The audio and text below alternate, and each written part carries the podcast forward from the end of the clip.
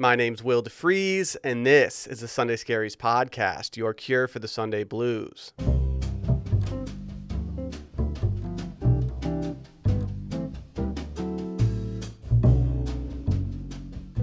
They describe themselves as the oldest and most prestigious wax manufacturer in the world. The cut said once you smell one of their candles with its unique, not overly perfumey scent and a name inspired by European history, other candles won't smell as good. Cire Trudon candles smell like they're alive. There's some umami to them. And noted candle website Candle Delirium simply stated, all their candles are still made with the same perfected wax technique and are still recognized by those in the know as the highest quality candles. The company, of course, is Cire Trudon. It's spelled C I R E space T R U D O N. A truly historic scented candle company that began in 1643, it's now regarded as the oldest scented candle company in the world. They were the royal wax supplier in France, where they even supplied wax to Napoleon, but are now a staple in luxury stores and lavish townhouses all across the world.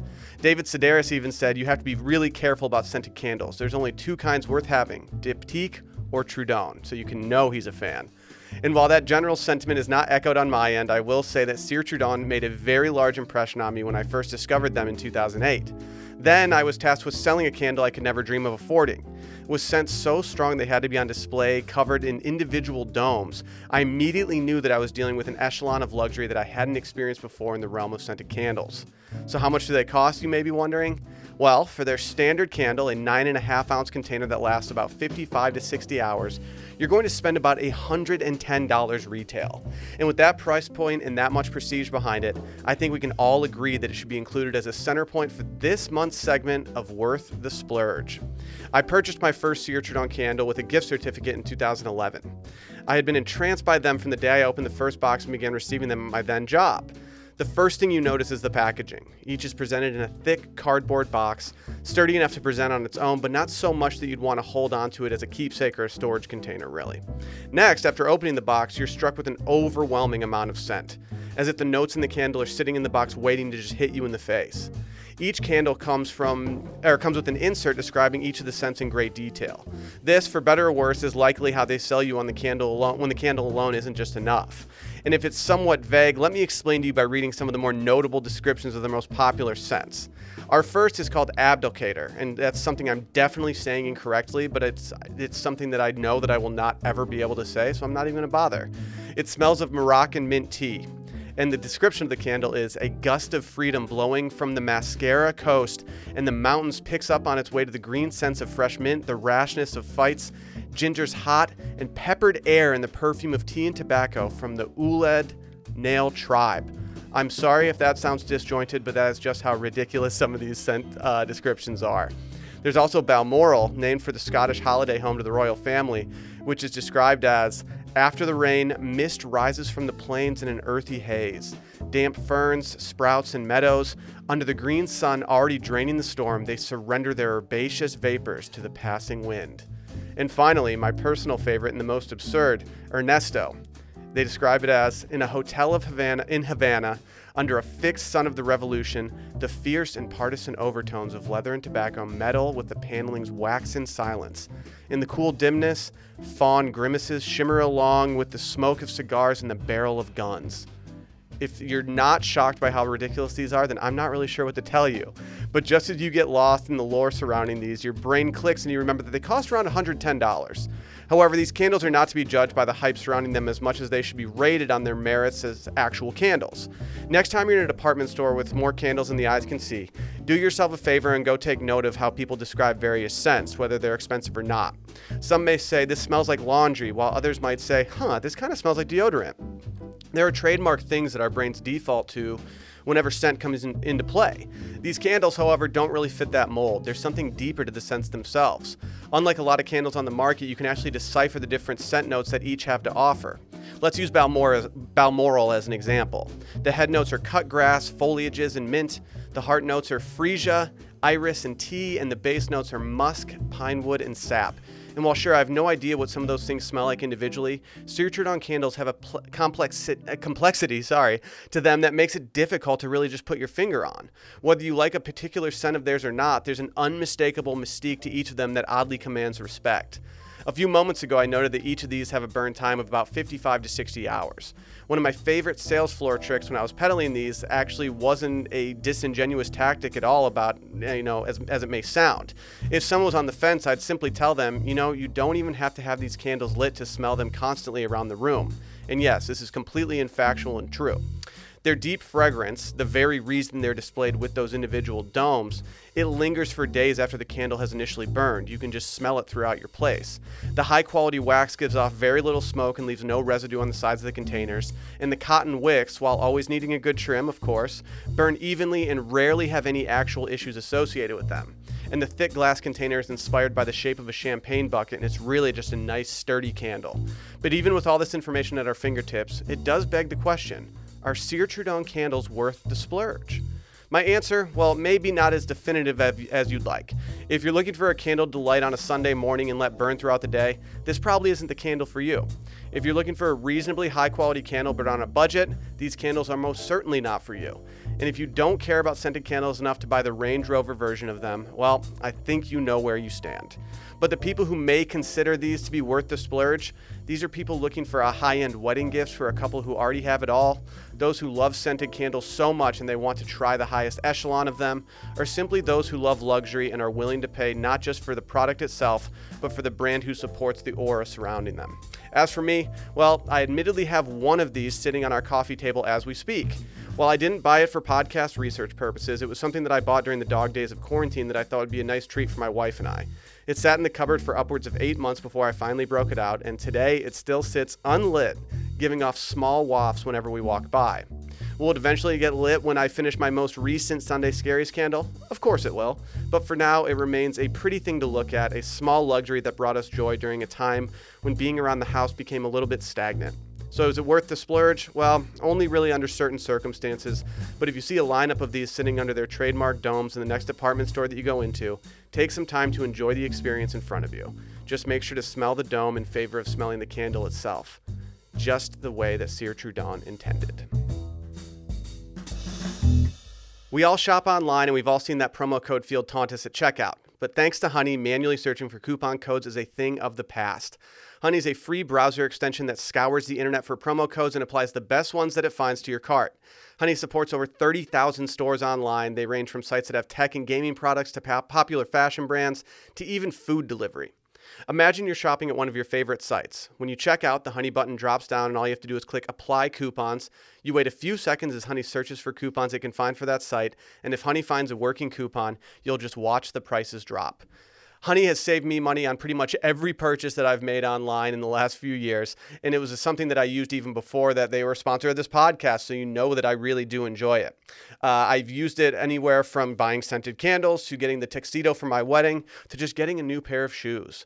Honey has found its over 17 million members, over $2 billion in savings. If you don't already have Honey, you could be straight up missing out on free savings. It's literally free and installs in a few seconds. And by getting it, you'll be doing yourself a solid and supporting this podcast. Get Honey for free at joinhoney.com slash scaries. That's joinhoney.com slash scaries.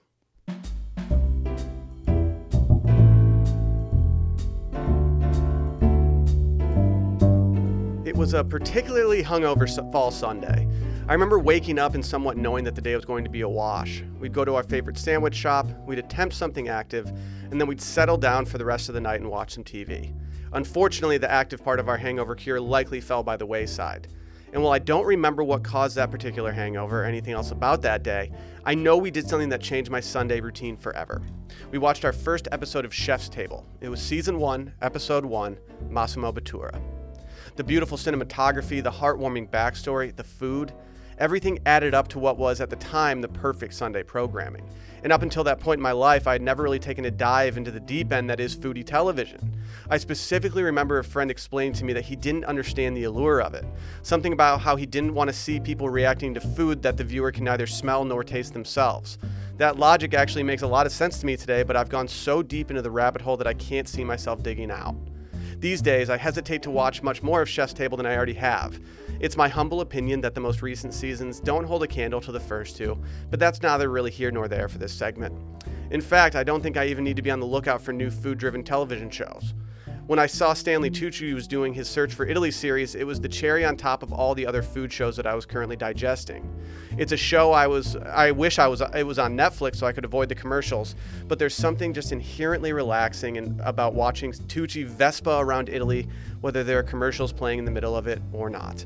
But Stanley Tucci aside, the, sh- aside, the sheer amount of content for self-described foodies is truly incredible at this point. Let's take Gordon Ramsay, for example. He's never been a chef I've taken to when it comes to MasterChef or Hell's Kitchen or whatever other shows he's on, but I'll be damned if I try to cook something without looking up a YouTube video of his first. There's no, there's a a sense of accomplishment of completing an involved meal after getting uh, a mid Sunday craving. The first time I wanted to do duck, I went to the grocery store and simply bought the largest duck breast they had. When I got home, I kind of had the realization that it was probably going to end poorly if I didn't learn the ins and outs of cooking such a delicate piece of meat. And what I found was that despite my lukewarm feelings towards Mr. Ramsay himself, I would have been completely lost without him. I probably would have committed the cardinal sin of cooking duck, which is starting it on an already warmed cast iron. But in just five minutes, I went from being a novice to feeling like I deserved a Michelin star for what I had just done in my kitchen. And now, when people ask me how I do duck, well, I hesitate to admit that I just forward along that Gordon Ramsay tutorial.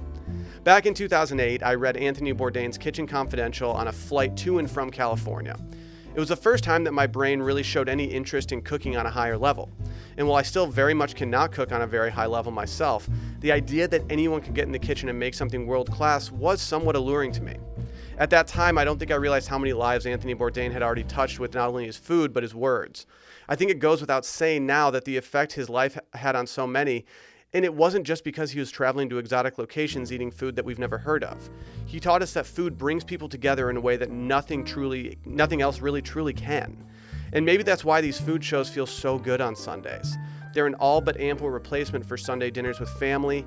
They take you from being lazy on the couch to a cliffside pizza restaurant on the Amalfi Coast. They make you feel high class despite the 10 light beers that you ingested just 18 hours before. Even today, I'll put on my all time favorite food driven episode of anything the Francis Mallmann episode of season one of Chef's Table. The South American scenery, the lessons learned about friendship and relationships, and at the risk of sounding lame, just the vibes alone are kind of Sunday feeling enough for me that I don't really hesitate to run it back once every couple months. And when I'm not watching that, I don't know, maybe I'm in the kitchen with Selena Gomez on HBO. Perhaps I'm watching a chopped marathon. Or hell, maybe I'll throw all caution to the wind and watch the 2009 classic film, Julie and Julia. But no matter the hangover, no matter the work that I have to do on Monday, no matter the lack of ingredients I have in my refrigerator, there's simply something productive feeling about kicking back and watching someone cook a meal that I'll never have the pleasure of enjoying myself. You know, unless it's duck night. As many of you know, I had my first child in April of this year. My favorite part of the day is when he wakes up. I go to his bassinet and he gives a big stretch before looking at me with a huge smile on his face. While I always felt as though my life had purpose before him, the amount of purpose I feel now is undeniable. And because of this, I now see why people get life insurance, especially term coverage, which is surprisingly affordable. Why not pay a bit each month to protect the ones that you love? If you're asking yourself this question, choose Ladder. Ladder is 100% digital, no doctors, no needles, no paperwork when you apply for $3 million in coverage or less. You just need a few minutes and a phone or a laptop to apply. Ladder's smart algorithms work in real time, so you'll find out instantly if you're approved. And if you prefer to talk in person, their team of licensed agents doesn't work on commission, so they'll help you and not upsell you. No hidden fees, you can cancel anytime, and you can get a full refund if you change your mind in the first 30 days. La- and ladder policies are issued by insurers with long proven histories of paying claims.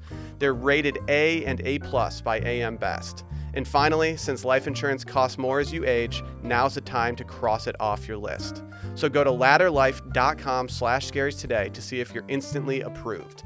That's L-A-D-D-E-R life.com slash scaries, ladderlife.com slash scaries.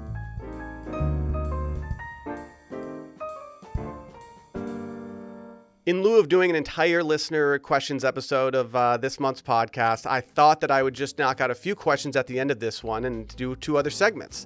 And so I collected some uh, questions from Instagram, and let's just dive into them and do, get some uh, quick answers out of the way. The first one was, Are you in on Birkenstocks? And I have to say, I very much am in on Birkenstocks, but I don't own a pair. I think there's something nostalgic about them. I grew up in Michigan where Birkenstocks were very popular growing up, whether you had the sandals, whether you had the clogs, whatever you had. I feel like everyone just had a pair of well worn Birkenstocks. And now the stocks and socks fad has really taken over, and I have been looking at some Arizona suede two strap gray sandals. So yes, I, I, think I think it's safe to say that I'm very in on them. I just need to get over the hump and finally buy them. Uh, our next question: Now that you're do, you're doing your side hustle full time, do you have a new side hustle? I have to admit, I don't. Uh, it's kind of been nice, and I think fatherhood has definitely taken away from a lot of my free time. But at the same time, I'm enjoying doing my job so much at this point that I'm not really actively trying to do other stuff outside of it. I will say I do miss having the the kind of passion of doing something for no other reason than than enjoying doing it. And I guess I'm lucky that my job is that now, but at the same time, I do think that there's somewhat of a vacancy in my life when it comes to kind of hobbies in general. And so I think as my son gets older, I need to find hobbies that I can do with him. I need to find side hustles that, you know, don't take up too much time. But overall, yeah, I'm, I'm not too worried about it, and I really do enjoy my life right now. So I'm not gonna I'm not gonna concern myself too much with getting a new side hustle, though I think everyone should have it kind of on the back burner in, in a way. Uh, another question: What's the best summer month? This is a hard question. I summer used to be my absolute favorite uh, season, and now that I've moved to Texas, it could not be further down on the list than it is. It's definitely my fourth favorite season. Uh, when it comes to the actual months, though, June is kind of a tease. You still have some bad weather sometimes if you're in a northern state. July is the best unless you live somewhere sweltering hot like I do now. And August to me just kind of feels like the Sunday of summer in general. Like I feel like you're just staring fall in the face the entire time. But I have to say, I know that it's not a summer month, but you still get summer weather in September. And I just absolutely love it. The kids are going back to school, things free up, the weather is normally absolutely perfect in most areas. And I know that it's, it's kind of a cop out answer because it's not technically a summer month, but September is definitely the best month. Uh, our next question I'm turning 30 on August 11th and I'm having a mild crisis over it. Do you have any suggestions or advice? Uh, yeah, I mean, I somewhat had a crisis as I approached 30. It was kind of a, a, weird feeling. You, your, your 20s are so fun, they're so great, and then as you approach 30, it's like, oh man, I'm getting old. But I have to say, what I've learned is that your early 30s vastly outweigh your 20s. Uh, I've had a lot more fun in my 30s. Uh, I think that a lot of people are kind of a little more, you know, financially stable in their 30s, so they're willing to do stuff. You kind of have the the grind of starting off your career out of the way and so you can kind of spend more time doing things. I think your 30s are very underrated and i think that i i think there's a lot more justification of being scared of going into your 40s than going into your 30s at this point because I, I have to say your 30s are just the best. In our final question you wake up before your alarm and can't fall back to sleep. What's the best way to spend that morning my wife works in a hospital and she has to get up very early every single morning. Some of those mornings I, I can sleep through it, but a lot of the mornings I end up just waking up when she does. Uh, this especially happened during quarantine when I had too much time on my hands already. But one of my favorite things in the world is waking up with the sun. I just love being in bed and seeing the sun come up. I like listening to an album on my phone for a little bit and just watching it come up. I like to have numerous cups of coffee, maybe even catch up on some TV shows that I've missed lately, and maybe even do some light work so that I feel productive. But overall, I will say that having a productive morning and kind of doing that regularly will definitely turn you into a morning person.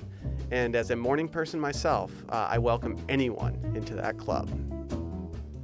If you liked what you heard today, make sure to subscribe, review, or tell a friend in need about this podcast. By subscribing, you guarantee that each and every episode gets delivered directly to your phone every Sunday morning. You can also follow along on Twitter at Sunday Scaries and Instagram, which is at Sunday.scaries, or you can follow me on both Twitter and Instagram at Will DeFries. And remember, always trim the wicks on your scented candles. See you next Sunday.